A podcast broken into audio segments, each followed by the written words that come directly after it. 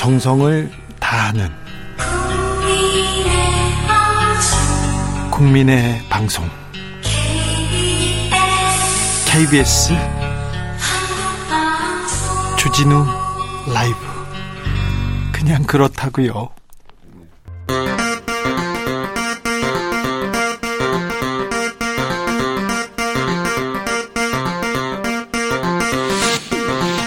주진우 라이브.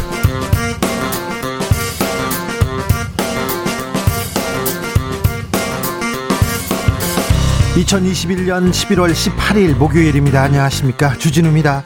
더불어민주당 메머드 선대위 잘 굴러가지 않나 봅니다. 민주당 내부에서 선대위 쇄신의 목소리 계속 나오고 있습니다. 더불어민주당은 열린민주당과 합당을 추진합니다. 국민의힘은 김한길 전 대표 선대위 영입을 놓고 윤석열, 김종인 두 분 충돌하고 있습니다. 대선 당 살림을 챙길 사무총장은 윤석열 후보의 측근 권성동 의원이 임명됐습니다. 정비록에서 정치권 상황 짚어보겠습니다. 한미가 종전선언을 놓고 큰 틀에서 합의를 했습니다. 서로 만족한다, 매우 만족한다는 표현까지 나왔는데요. 북한의 김여정 부부장, 흥미있다고 밝혔던 종전선언, 최종 선언까지 남은 과제는 뭘까요? 그리고 대선 전국 한반도 외교의 오늘과 내일 살펴보겠습니다. 이재명 후보가 3고 초려에서 영입한 위성락 전 외교부 한반도 평화교섭본부장 모셔서 이야기 들어보겠습니다.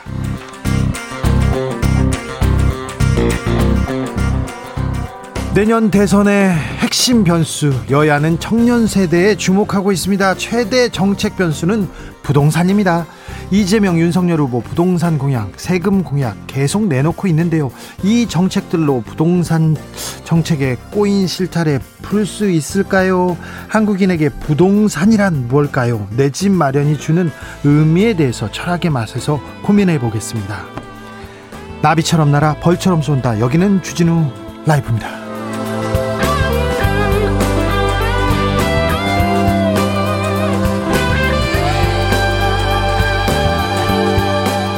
오늘도 자중자애, 겸손하고 진정성 있게 여러분과 함께하겠습니다. 방금 전이죠. 5시 5분에 주진우 라이브 시작한 그 시간에 수능 5교시 마지막 시험이 시작됐습니다. 우리 수험생 여러분 마지막까지 최선 다하시길 기원하겠습니다. 그리고 부모님들, 가족들, 친구들 다 고생 많았다는 거 대신 전하겠습니다. 수험생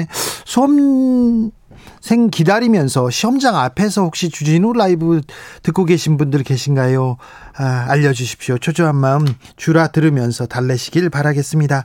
어디서 뭐하면서 주진우 라이브 함께하고 계신지 응답해 주십시오. 샵9730, 짧은 문자 50원, 긴 문자는 100원입니다. 콩으로 보내시면 무료입니다.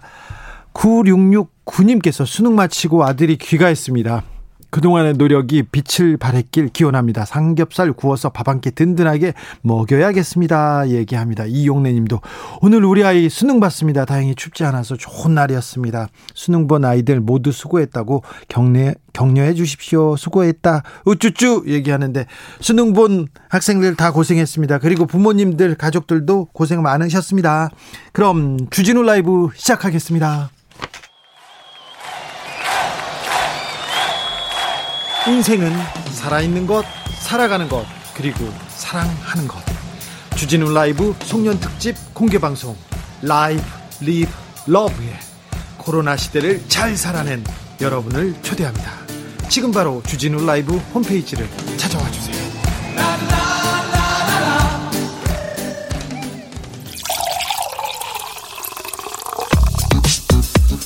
진짜 중요한 뉴스만 쭉 뽑아냈습니다. 주 라이브가 뽑은 오늘의 뉴스 주스. 정상근 기자 어서 오세요. 네, 안녕하십니까. 오늘 수능이 있었습니다. 곧 끝나죠? 네, 코로나19 팬데믹 속에서 두 번째 수능이 오늘 치러지고 있습니다. 총 51만 명의 시험생이 응시했고요. 오늘 8시 10분까지 입실해서 8시 40분 국어를 시작으로 잠시 후 5시 45분 제2외국어 한문이 끝나면 수능이 마무리가 됩니다. 올해 수능은 문이과를 통합하는 2015 개정 교육과정이 적용되면서 처음으로 계열 구분 없이 치러지고요. 다만 국어, 수학 영역에서 공통과목 그리고 선택과목 구조로 바뀌었다는 점에서 달라졌습니다. 수능 출제 위원장인 위수민 한국교원대학교 교수는 이번 수능 출제 기조와 관련해서 고등학교 교육의 정상화를 위해 교육과정 수준에서 예년 출제 기조를 유지했다라고 밝혔습니다. 또한 선택 과목으로 인한 수험생들 간의 유불리를 최소화하자는 측면에서 난이도를 조절했다라고 밝혔습니다. 네. 7012님께서 떨리는 마음으로 차에서 대기 중입니다. 울컥하네요. 그러니까요. 참 미안해요. 아이들이 책가방 메고 이렇게 시험 보러 가는 거 보면 그렇게 또 울컥하고 막 슬퍼요. 참 미안합니다. 아무튼 고생 많으셨어요. 부모님도 고생하셨습니다. 3637님 제주입니다. 여상 앞에서 딸아이 수능 끝나서 데리러 왔어요. 세 번째라도 매번 긴장해 걱정입니다. 고생한 딸 만난 거 먹이려고요. 그러니까요. 맛있는 거 많이 먹여주십시오. 3946님 양정고 신목고 통과 중입니다. 부모님들 차 안에서 차 밖에서 기다리고 계십니다. 결과를 떠나서 모두 수고하셨습니다. 모두 수고하셨습니다. 7933님 수능 감독관 끝났습니다. 지금 핸드폰과 차키 받았습니다. 정문 나가려면 한참 걸릴 것 같은데 오늘 수능 본 수험생분들 부디 좋은 결과 있기를 바랍니다. 아울러서 함께 감독관으로 고생하신 선생님들도 고생하셨습니다. 푹 쉬세요. 아우 선생님들도 고생 많으셨습니다. 하셨습니다. 오늘 감독하신 분들도 그렇고요. 또 뭐 담임 선생님도 그렇고 고등학교 선생님들 다 감사합니다. 15775님 고3 담임이라 우리 반 애들도 수능 보러 갔는데 감독관이라 응원도 못 갔네요.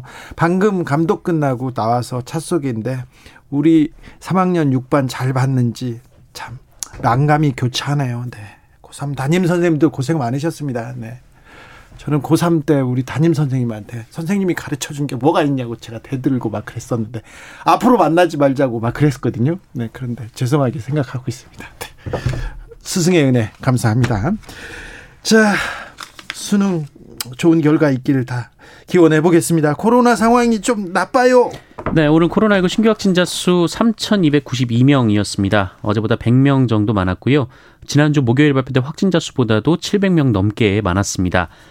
역대 가장 많은 수의 확진자이기도 하고요. 이틀 연속 3,000명대가 나온 것도 이번이 처음입니다. 위중증 환자 수는 506명으로 어제보다 16명이 줄었습니다만 연이틀 위중증 환자 수가 500명 이상을 기록하고 있고요. 또 어제 코로나19로 인한 사망자도 29명이나 나와서 30명에 육박을 했습니다. 권덕철 보건복지부 장관은 오늘 국회 조찬 강연에 참석해서 수도권 병상이 조금 아슬아슬한 상황이라고 말했고요. 다만 비수도권까지 전체적으로 하면 아직 여유가 있다라고 했습니다. 네. 앞으로 제일 중요한 것은 의료 대응으로 중증으로 넘어가는 환자분들의 병상 확보가 중요하다라고 설명했습니다. 지금이 코로나에서 가장 위험한 시기를 지나가고 있는 게 분명합니다. 주변에서 확진자 소식이 계속 나오고 있습니다. 그러니까 각별히 조심해 주십시오. 오늘 수능 끝났다고 이제 나가서 이제 또 즐기겠다. 다 좋은데요. 거리두기 다 좀 조심하시고요. 코로나가 극성이라는 것 좀 명심해 주시기 바랍니다. 더불어민주당 선대위를 두고 조금 문제가 있다는 소리가 당 내부에서도 계속 이어지고 있습니다. 네, 민주당이 메머드급 용광로 선대위를 꾸렸는데요. 하지만 그러다 보니 조직이 너무 경직되고 책임 소재도 불분명하다라는 지적이 나오고 있습니다. 책임지는 사람이 없다고 합니다. 네, 컨트롤 타워가 없어서 조직이 유기적으로 움직이지 않는다 이런 지적도 나온다고 하는데요. 이재명 후보도 당의 기민한 대응의 필요성을 강조하면서 선대위 안에 별동대적인 조직이 필요하다라고 의원들에게 강조했다고 하고요. 민주당의 초선 의원들도 이 당 선대위가 중진들만 자리를 차지하는 경직된 조직이 됐다면서 쇄신이 필요하다라고 주장했습니다. 양정철 전 민주연구원장도 이 초선 의원들과의 간담회에서 후보는 죽어라 뛰는데 당은 위기감도 절박함도 없어 보인다라며 2, 3주 안에 변화가 없으면 구도가 고착될 수 있다라고 진단했습니다. 이런 상황에서 이재명 후보 이해찬 전 대표를 만났습니다. 네, 이재명 후보가 이해찬 전 민주당 대표와 어제 여의도 한 식당에서 저녁 식사를 했다라고 합니다. 선거대책위원회 개편론이 나오는 상황에서 당 장악력이 높은 그 이해찬 전 대표의 전면 복귀 여부가 주목되는데요. 이 자리에서 이재명 후보가 이해찬 전 대표에게 자문을 구한 것으로 전해졌습니다. 당내에서는 이해찬 전 대표가 갖춘 경험, 경륜을 들어서 현재 이재명 후보 선대위가 맞닥뜨린 위기 극복의 적임자다라는 긍정 의견이 있는 반면 이해찬 대표의 연령이 있는 만큼 고문이나 자문 역할이 더 적합하다라는 의견도 있다고 합니다. 김종인 전 비대위원장이 뜨니까 또 꽁 잡는 매라고 이해찬 전 대표가 다시 또 주목을 받고 있습니다. 그래서 두 분의 상대는 또 어떻게 될지, 이번은 어떤 매치업을 이룰지 거기에도 관심을 갖는 사람들이 많습니다. 민주당은 열린민주당과 통합에 나서기로 했습니다. 네, 민주당은 오늘 열린민주당과의 당대당 통합을 위한 협상 개시를 공식화했습니다. 어제 송영길 민주당 대표와 최강욱 열린민주당 대표가 만나서 당대당 통합에 대한 의견을 교환하고 통합을 추진하기로 합의했다라고 합니다. 이재명 후보 역시 합당 추진에 동의했다라고 하고요. 이를 위해 양당은 실무협상단을 구성해서 올해 안에 통합을 목표로 논의를 이어가기로 했습니다. 네. 또한 민주당 협상대표는 우상호 의원이 맡기로 했고요. 이 민주당은 당명까지도 논의할 수 있다라고 설명했습니다. 이재명 후보 대장동 특검에 대해서 더 구체적인 얘기를 했습니다. 네, 이재명 후보는 오늘 공개된 뉴스원과의 인터뷰에서 이 대장동 의혹 특검과 관련해 특검을 강력히 요구할 수밖에 없다라는 말을 했습니다. 이재명 후보는 검찰이 해야 할 수사는 하지 않고 쓸데없는 정보를 언론에 흘려 공격하고 있다라면서 제대로 수사하지 않으면 자꾸 의심하니 깨끗하게 터는 차원에서라도 특검을 요구할 생각이라고 밝혔습니다. 이재명 후보는 자신이 있나 봐요. 네, 본인은 단 한 푼의 부정이나 한 톤의 먼지라도 있었으면 이명박 박근혜 정부 하에서 기초단체장으로 살아남았겠느냐라면서 살아남기 위해서 싸우기 위해서라도 부정부패를 하지 않았다라고 거듭 주장했습니다. 살아남기 위해서 부정부패하지 않았다. 네, 그리고 이재명 후보는 기획재정부를 향해 이 기재부가 예산 권한으로 다른 부처의 상급기관 노릇을 하고 있다라면서 기재부의 가장 큰 문제는 기획, 예산, 집행기능을 다 가진 것이라며 예산 분야를 분리할 필요가 있다라고 말하기도 했습니다. 국민의힘이 친이계 권성동 의원을 사무총장으로 임명했습니다. 네, 국민의힘 윤석열 대선 후보의 비서실장을 맡아온 이 최측근 4선 권성동 의원이 국민의힘 사무총장에 임명됐습니다. 최측근이라고 할 수 있죠. 네, 당 최고위원회는 오늘 한기호 사무총장의 후임으로 권성동 의원을 임명하는 인선안을 만장일치로 의결했는데요.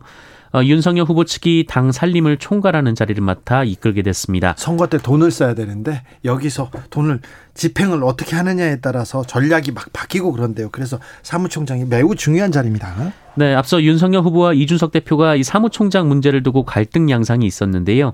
윤석열 후보 측 인사들이 한기호 사무총장의 사퇴를 압박하는 과정에 이준석 대표가 불만을 가졌던 것으로 전해지고 있습니다. 네. 하지만 윤석열 후보와 이준석 대표가 만나서 갈등이 어느 정도 일단락된 것으로 보입니다. 하지만 선대위 구성에 대해서는 여전히 좀 갈등이 남아있는 상황입니다. 네, 어제 김종인 전 비상대책위원장을 이른바 원톱으로 하는 이 선대위 구성안이 여러 언론을 통해 보도됐는데요. 김종인 위원장이 이에 불만이 있다라는 보도가 나왔습니다. 어제 윤석열 후보는 김종인 위원장을 만났다라고 했는데 김종인 위원장은 만나지 않았다라고 하는 등 혼선도 잠깐 있었는데요. 그래요, 만났는데 만나지 않았다. 이건 또 무슨 말이죠? 네, 특히 이 김한길 전 민주당 대표를 국민통합위원장으로 임명하는 안에 대한 의견이 있다라고 하는데 이에 대해서는 이준석 대표도 오늘 불만을 드러낸 바 있습니다. 김종인 전 위원장 이에 대해서 그냥 밖에 또 얘기를 하기 시작했어요, 불만을. 네, 어제 기자들과 만나서 국민통합이라는 것이 이름만 내건다고 되느냐라며 과거 박근혜 전 대통령 때도 한광옥 전 의원을 부위원장으로 하는 국민통합위원회를 해봤지만 그것으로 통합이 조금이라도 다성된 게 있느냐라고 비판했습니다. 한편에서는 이 김무성 전 의원이나 그 이재호 전 의원 등이 김종인 전 비대위원장 리더십에 불만을 드러내고 또 홍준표 의원은 선대위 합류를 거절하는 것을 넘어서 윤석열 후보가 대통령이 되면 국민이 불행해진다라는 얘기에 이 논란이 계속 이어지고 있습니다. 네, 사실 엄청나게 파장이 있는 발언인데 지금 정치권에서는 국민의힘에서는 애써 좀 무시하는, 애써 불을 끄고 있는 그런 모양새입니다. 3123님께서 여든야든 용광로 선대위 꿈꾸지만 지금 보여지는 모습 보면은 동상이몽 욕망이 교체하는 용망로 선대위 같다는 생각이 됩니다. 아, 용광로가 아니라 용망로 선대위. 뭐 정확한 지적인 것 같습니다. 후보 선출한 지도 꽤 되어가는데 안정이 안 되는 베타 버전 느낌입니다. 이렇게 지적해 주셨습니다. 윤석열 후보 도이치모터스 관련 계좌 공개 거부했습니다.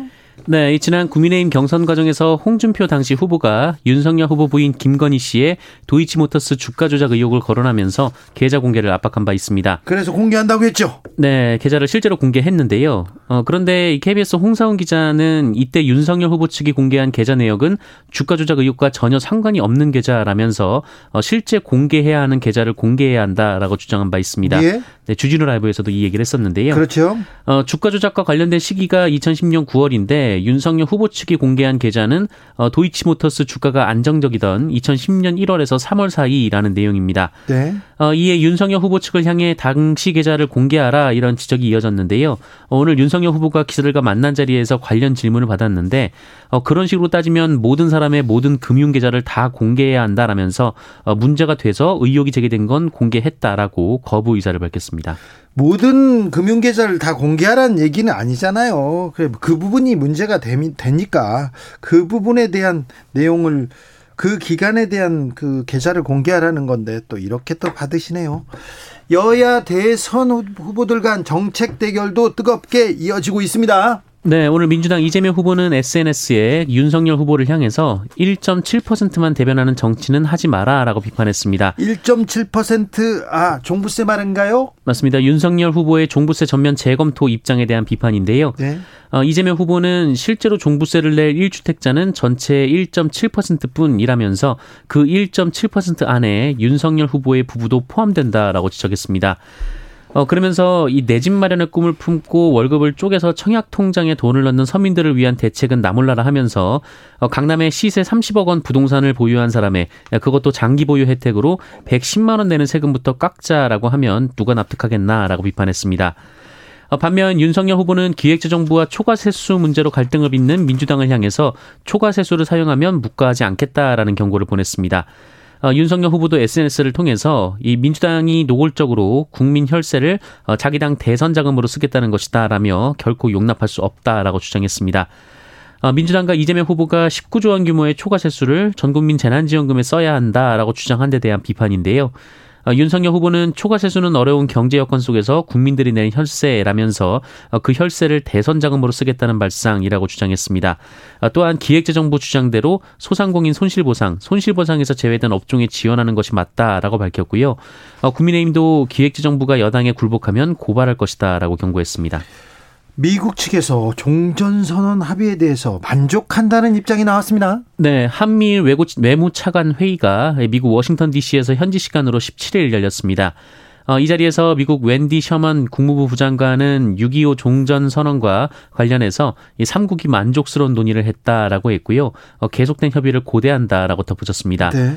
또한 좋은 협의를 하고 있고 계속 그렇게 할 것이다라면서 이 종전선언 협의를 이어갈 것이라고 밝혔습니다. 네, 완전 진일보한 얘기가 나왔네요.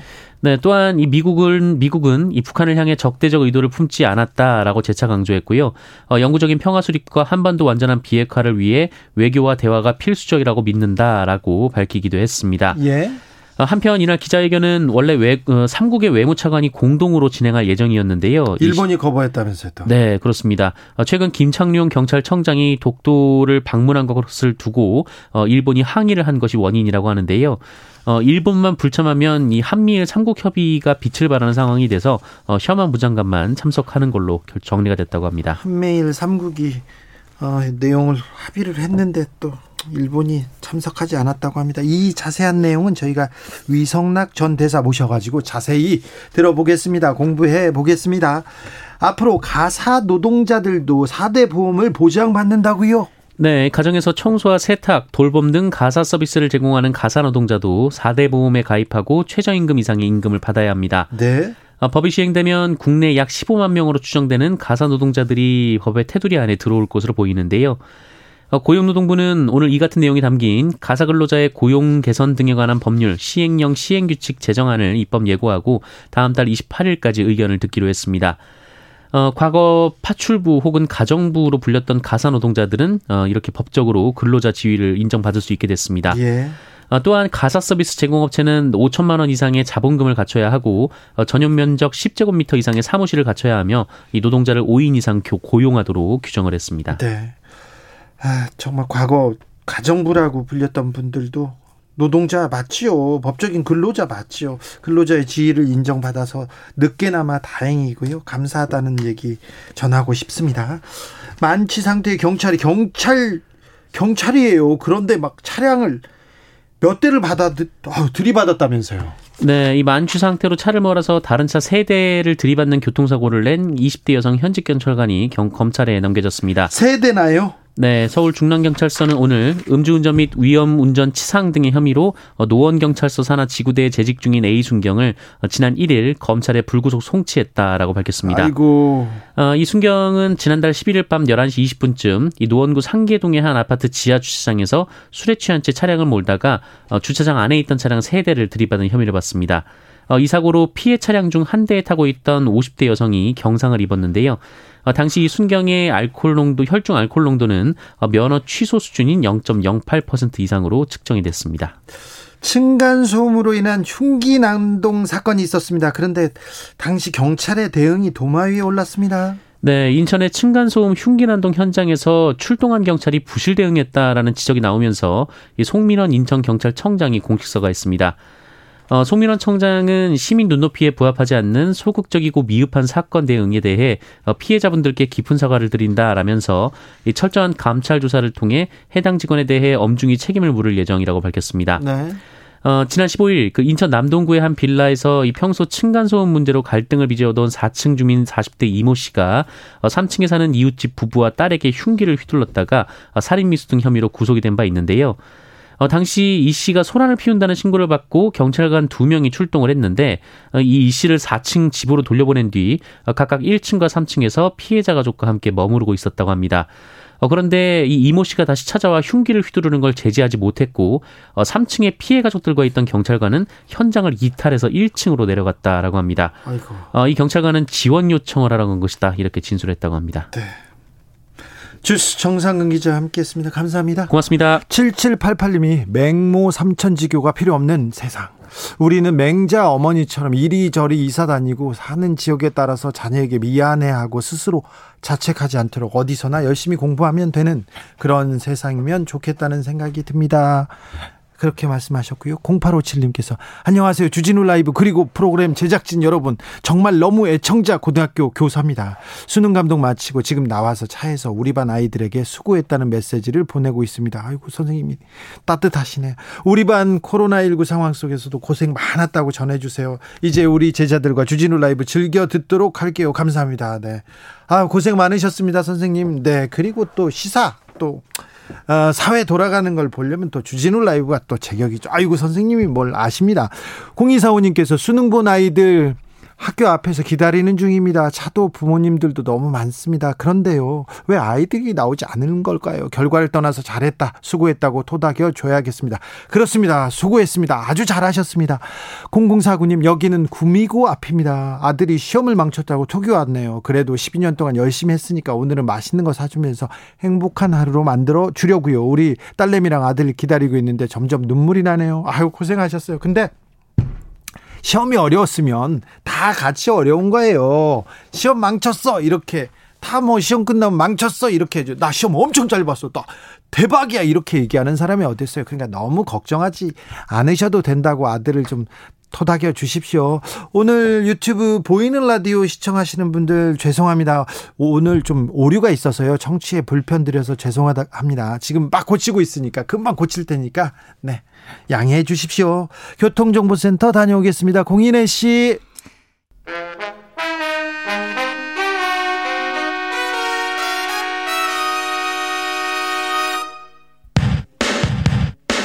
주진우 라이브 돌발 퀴즈. 오늘의 돌발 퀴즈는 객관식입니다. 문제를 잘 듣고 보기와 정답을 정확히 적어 보내주세요.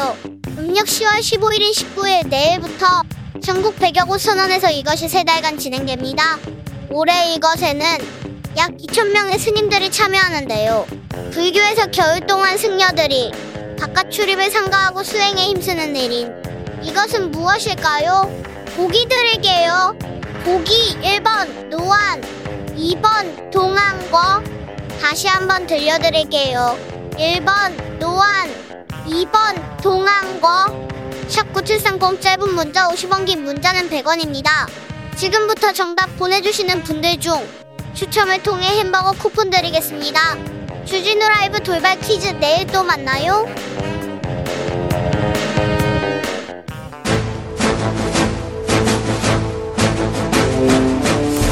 오선의 지혜와 품격으로 대한민국 정치를 이끈다. 오선의 정치비책 정비록. 대한민국 정치를 이끄는 5선의 품격, 수도권 내리 5선 안민석 더불어민주당 의원 안녕하세요. 네, 반갑습니다. 안민석입니다. 영남권 내리 5선 조경태 국민의힘 의원 어서 오세요. 네, 안녕하세요. 조경태입니다. 조경태 의원님, 국민의힘 선대위 구성은 어떻게 돼가고 있습니까? 네, 아마 조금 삐걱거리기는 하는데 네. 뭐 잘 안 되겠나 싶습니다. 네, 조경태 의원께서는 어떤 역할 맡으십니까? 저는 뭐 책임 당원으로서 당원으로서의 역할을 잘 맡도록 하겠습니다. 아니 그럼 근데 이게 원팀을 만들려면 상대 적장인데 홍준표 캠프의 좌장이었는데 좋은 자리 주겠다 이런 얘기 안 합니까?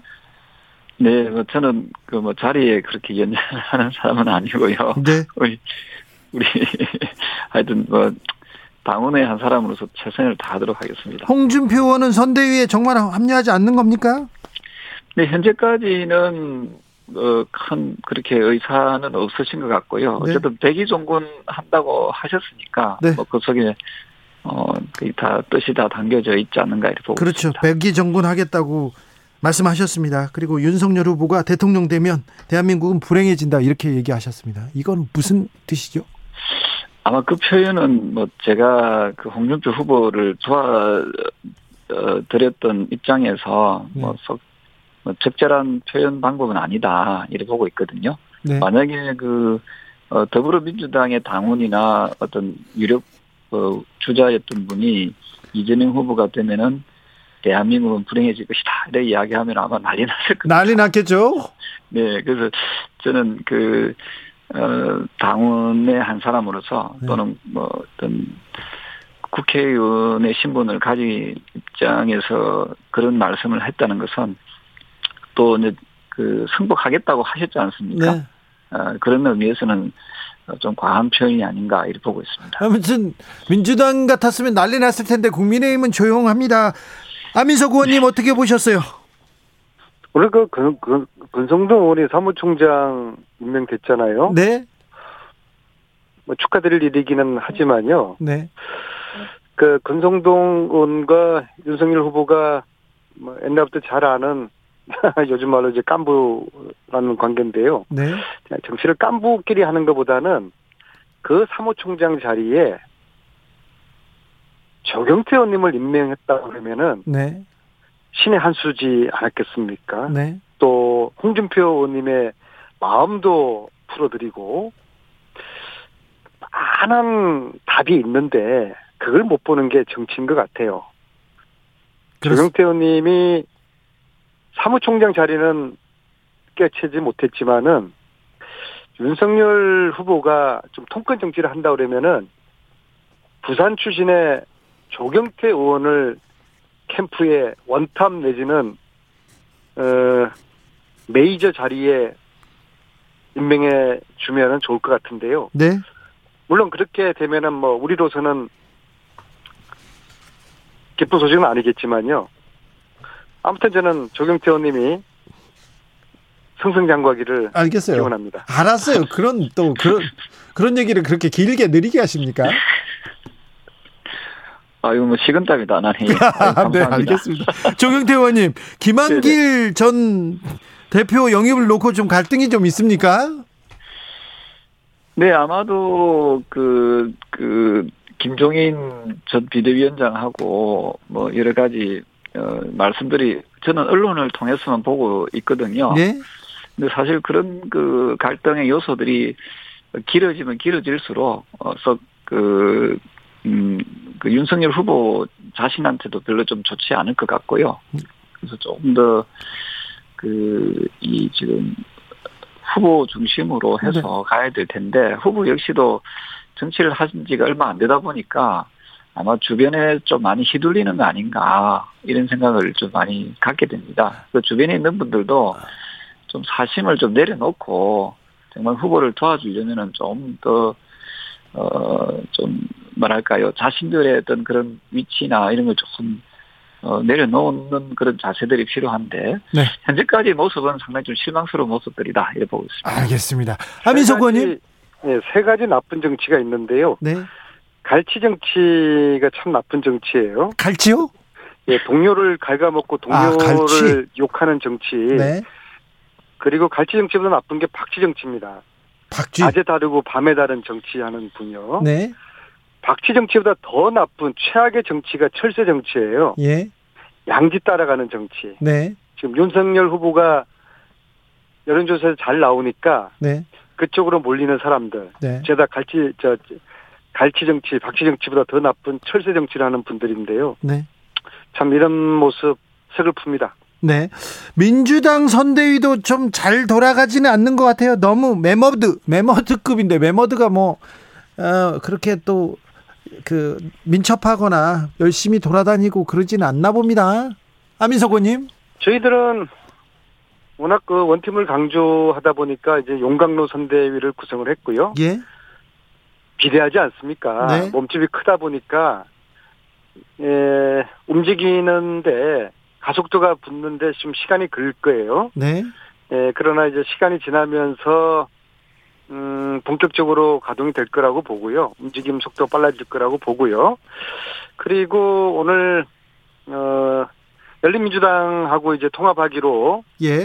그렇게 합의를 했지 않았겠습니까? 네. 물론 이제 아직도 열린민주당 당원들의 이제 전원 투표가 남아 있고 또 민주당 내에서도 약간의 이견이 있어서 좀 더 두고 봐야 되겠지만은 어쨌거나 이번 선거는 국민의힘 빼고 과거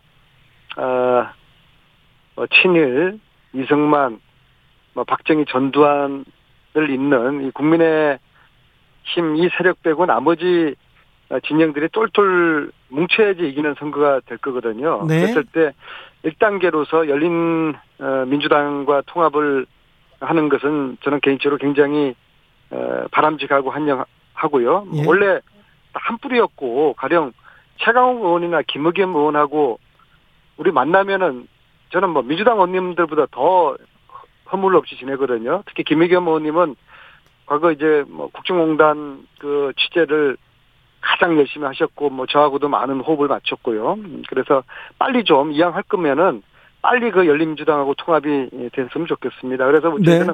하나하나 용강로 선대위를 잘 꾸렸고, 근데 이제 좀 더 이제 참신하고 젊은 세대들이 선대위 얼굴이 되는 그런 거는 개선을 해야 되고, 지금 현재 당 안팎에 여러 가지 우려와 비판을 열심히 잘 경청을 하고 있고 보완해 나가도록 하겠습니다. 조경태 의원님, 민주당 어떻게 보고 계세요? 저는 민주당의 어떤 저는 발빠른 모습을 보면서 국민의힘이 굉장히 좀 긴장해야겠다 이런 생각을 많이 하거든요. 네. 역시 그 안민석 의원께서 그 당 중진 의원으로서 여러 가지 그런 코치들을 많이 해주시는 것 같은데요. 저는 어쨌든 열린민주당과 더불어민주당의 그 통합하는 모습은 상당히 좀 시사하는 바가 좀 크다라고 보고 있고요. 네. 저는 그 국민의힘이 지금 혹시나 이 조금 높은 지지율에 좀 덜떠 있는 건 아닌가 네. 이런 생각을 하고 네.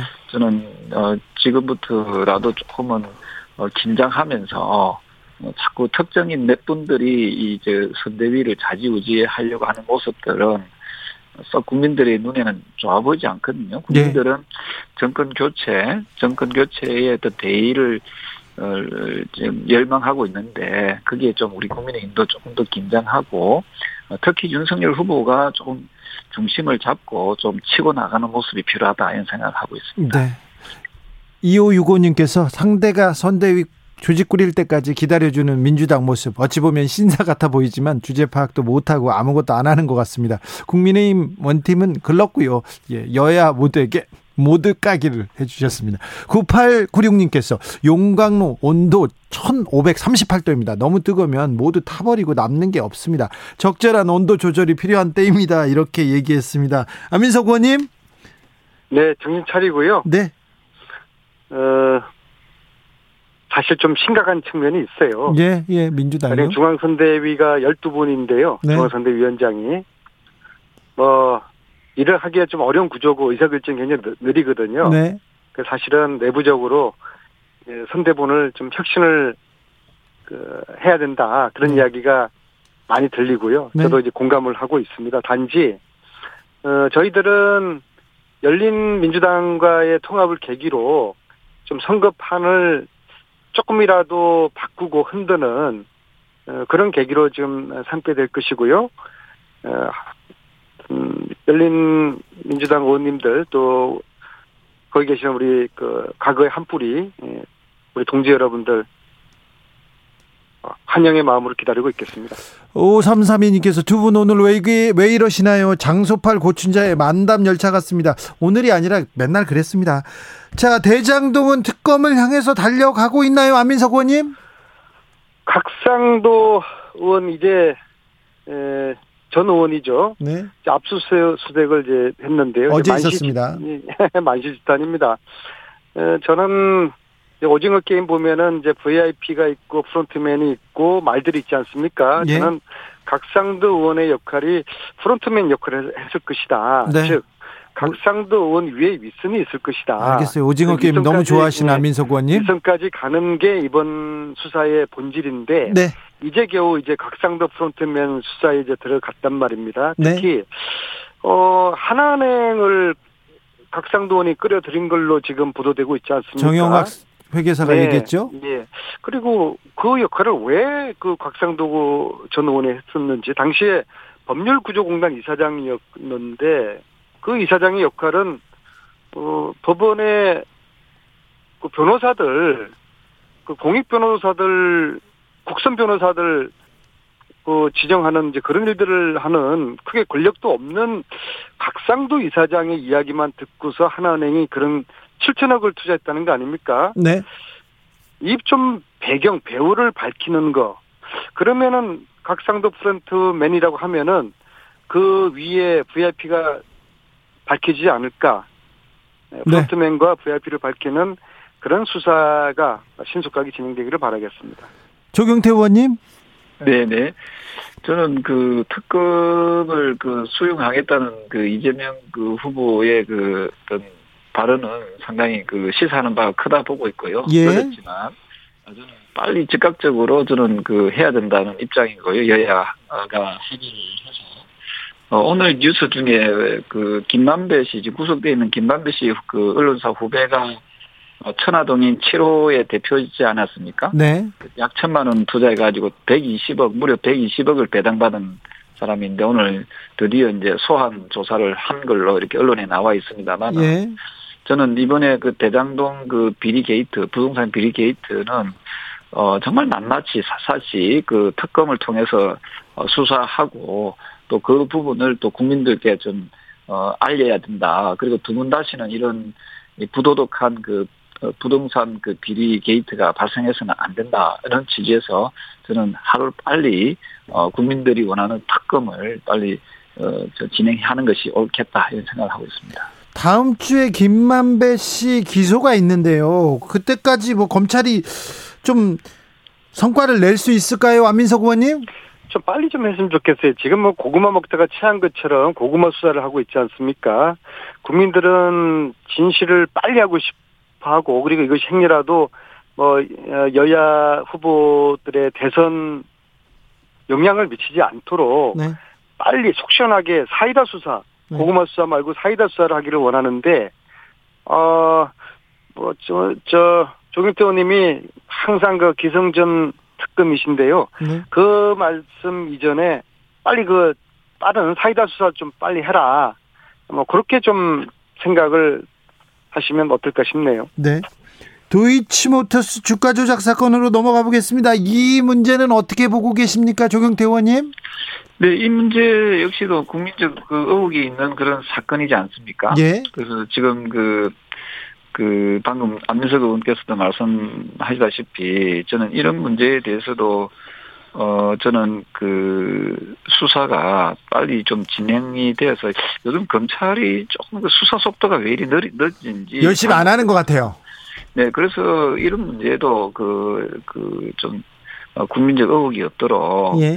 저는 지휘고하를 막론하고 누구든지 의심이 가는 사람들이 있다면은 당연히 그 소환해서 수사하는 것이 저는 맞다라고 보고 있기 때문에 수사 속도를 좀 빨리 냈으면 좋겠다는 생각을 합니다. 김건희 씨에 대한 수사도 해야 되는 거죠? 네, 누구든지 그 수사 선상에 오른 사람들은 그 누구든지 그 지휘 고하를 막론하고 저는 네. 저는 수사 소환해서 저는 조사하는 것이 맞다 보고 있고요. 네. 그 특정인을 콕 집어서 이야기하기보다는 어쨌든 네. 대장동 비리 게이트 사건이든 네. 이런 주가 조작 사건에 대해서도 저는 어떤 높낮이가 있어서는 안 된다 그런 입장입니다. 네. 한민석 의원님, 제가 주식은 잘 모르지만요. 주가 조작은 자본주의 사회를 교란시키는 매우 중대한 범죄이지 않겠습니까? 예. 그리고 피해자들은 결국에는 개미 서민들이고요. 그래서 이번에 도이치모터스 주가 조작 관련돼서 지금 5명이 지금 구속돼 있죠. 문제는 김건희 씨가 이 5명과 모의를 했느냐, 즉 전주로만 알려져 있지만은 전주 이상의 사전에 이런 주가 조작을 알았는지 여부를 밝히는 게 이번 수사의 또 핵심이겠죠. 국민들이 그걸 지금 궁금해하고요. 그렇다면 당연히 돈을 댄 전주 이 김건희 씨에 대해서 이거 주가 조작에 관련돼 있는 전주 역할을 했는지 이걸 밝히려면은 김건희 씨를 당연히 이제 소환을 해야 되겠죠. 그렇지 않고 지금까지 보면은 검찰총장 시절에 또 지금까지 윤석열 후보, 대선 후보 봐주기라는 그런 의구심이 분명히 지금 있고요. 그래서 당연히 좀 즉각 좀 소환을 해야 될 것 같고요. 한 가지 더 말씀드리면은 김건희 씨 같은 경우에는 이제 국민대 겸임교수를 14년부터 16년까지 했었거든요. 네. 그러니까 국민대하고 김건희 씨가 물론 김건희 씨가 거기서 이제 박사학위까지 땄고요. 그러한 국민대가 19년 2월에 이 도이치모터스 주식을 사요. 24억으로 알고 있는데요. 국민대가요? 네네네. 그리고 몇 달 후에 검찰총장으로 이제 임명되죠. 그래서 국민대가 도이치모터스 주식을 산 시기와 윤석열 검찰총장 임명하고 뭔가 관련이 있지 않을까. 이게 너무 좀 가까운 시기라서요. 그리고 대학에서 이게 주식을 사는 거 조금 살 수는 있는데 투자할 수는 있는데 네. 왜 하필 도이치모터스였을까? 그렇죠. 그래서 권오수 도이치모터스 회장이었던 권오수와 김건희 씨는 오랫동안 친분이 있는 걸로 지금 알려져 있지 않습니까? 네. 왜냐하면은 도이치모터스가 김건희 씨의 회사 기획사 코바나 콘텐츠 거기 행사하는데 지속적으로 얼마 전까지도 후원을 했죠. 했었거든요. 그러면 권오수, 김건희, 그다음에 김건희 씨가 박사학위했고 강의까지 나갔던 국민대 셋은 깐부라고 볼 수가 있는 것이죠. 그래서 이것까지도 수사가 돼야 된다고 저는 보고 있습니다. 알겠습니다. 오징어 게임 너무 좋아하세요, 안민석 의원님. 자, 조경태 의원님. 네네. 어떻게 보십니까, 안민석 의원님의 얘기를? 앞서 말씀드리던 대로 어떤 국민적 의혹이 있는 부분에 대해서는 지휘 고하를 막론하고 저는 수사 대상에 오르게 되면은 예. 저는 누구든지 다 수사해야 된다. 네. 그런 입장이고요. 네. 그 점에 대해서는 앞서 말씀드렸던 이분에 있었던 주가 조작 사건 그리고 네. 대장동 부동산 비리 게이트 사건 네. 이런 부분에 대해서 아마 국민들께서 궁금해하는 사항들이 네. 저는 좀 잘 말끔하게 네. 해소될 수 있도록 해야 된다. 알겠습니다. 검찰이 하지 못한다면 특검을 통해서라도 오늘의 주제는 조경태, 안민석, 네. 김건희 씨 주가 조작 혐의 소환해야 된다 합의. 안민석 의원님 정리하지 마세요. 아니 그렇게 정리하시면 안 되고 그러면은 이재명 후보도 네. 대장동 비리 게이트에 저는 본인이 스스로가 설계자라고 했습니다. 알겠습니다. 이재명 후보도 소환 조사해야 된다. 저는 그것도 또 이렇게까지 물타기를 하십니까? 물타기 또 좋아하세요, 또 안민석 의원님. 조경태 의원님. 네네네. 지휘고와 막론하고 철저히 수사해야 된다. 특검으로 네네. 가야 된다. 이것도 조경태 의원님 참 좋아하세요? 아니, 왜냐하면 검찰에서 네. 너무 수사 속도가 느리고. 아, 그건 맞아요. 계속 그건 맞아요. 있는 게 예, 수사 열심히 안 하는 것 같아요. 예, 조경태 의원님, 네네. 그거 하나 물어볼게요. 왜 권오수 회장, 이정필 씨, 이 주가 조작 주범들, 주가 조작 선수하고 왜 이렇게 김건희 씨가 오랫동안 어울렸을까요? 지냈을까요? 저는 그 부분까지는 우리가 제가 주식하는 부분을 잘 모르기 때문에 예. 예, 그 어떤 인연들인지는 모르겠지만 네. 저는 그런 말씀드리지만은 국민적 의혹이 있는 사건이지 않습니까? 예, 예, 예. 그런 부분에 대해서는 우리가 그 국민들께 진실 규명을 네. 할 필요가 있다. 알겠습니다. 그래서 우리가 단순히 의혹을 가지고 네. 제가 있다 없다라고 우리가 예단했으면 또 안 되지 않겠습니까? 알겠습니다. 네네네. 조경태 의원님은 국민적 의혹도 좋아하십니다. 자, 이렇게 하면 됩니까? 네. 지고하를 막론하고 수사해야 된다. 김건희 씨 빼고. 아유, 그런 말씀입니까? 아니죠. 아니. 그 지고하는 모르니까. 그러니까 김건희 씨 즉각 그 소환해야 된다고 그렇게 합의를 하자고 하는데 그걸 이렇게 주저하세요? 아, 즉각 소환의 의미는 우리 만약에 안민석 의원님께서 또 대장동 그 비리게이트 부분에 대해서 이야기하면 또 약간 소극적일 수밖에 없지 않겠습니까? 근데 대장도 안 하면 이번 선거를 어떻게 치르시려고 이렇게 대장동. 아닙니다. 이렇게. 누구든지 간에 저는 김건희 씨도 저는 소환 조사를 할 수밖에 없다. 네, 불가피하다. 네, 이 정도로 제가 강조를 하기 위해서 네. 드린 말씀이고요. 예, 어쨌든 다음 주에는 소환이 될 거예요. 아 그렇습니까? 네, 어쨌든 윤 후보 입장에서도 그 소환 조사를 통해서 그 의혹이 말끔히 해소될 수 있기를 또 있다면은 또 그렇게 나쁜 상황은 아니다 이렇게 보고 있습니다. 3045님께서 검찰 수사에 여야 모두 불만인 걸 보면 검찰은 정말 개혁의 대상입니다. 검찰총장이셨던 윤 후보님 검찰 개혁에 대한 방향 궁금합니다 이렇게 얘기하셨고요. 6663님께서 특검하는데 지금 특검에서 밝혀진 것은 앙드레 김의 본명이 김봉남이란 거밖에 기억이 없다는 것 같은데 왜 모두 특검에 매달리는 거 아닙니까? 이렇게 얘기했는데 그때 온로비 특검에서 네, 앙드레 김 선생님 본명이 네, 청문회와 특검에서 굉장히 유명해졌었죠. 특검으로 가야 됩니까? 이 문제도? 안민석 의원님? 김건희 씨 문제예요? 네. 아니 일단 지금 검찰 수사를 하고 있으니까 이제 네. 신속하게 모든 것을 특검으로 다 기결시켜버리면은 네. 그건 좀 곤란하고요. 예. 어떤 신속한 수사, 엄정한 수사 그걸 지켜보도록 하겠습니다. 알겠습니다. 국민적 의혹을 풀 수 있도록 조경태 의원님의 국민적 의혹을 빨리 해소해 줄 수 있도록 네, 이렇게 노력해 줬으면 좋겠습니다. 정비록 여기서 인사드리겠습니다. 안민석 조경태 의원님 감사합니다. 네 감사합니다. 네. 싸이의 젠틀맨 들으면서 1부 마무리하겠습니다. 저희는 2부 6시에 이어가겠습니다.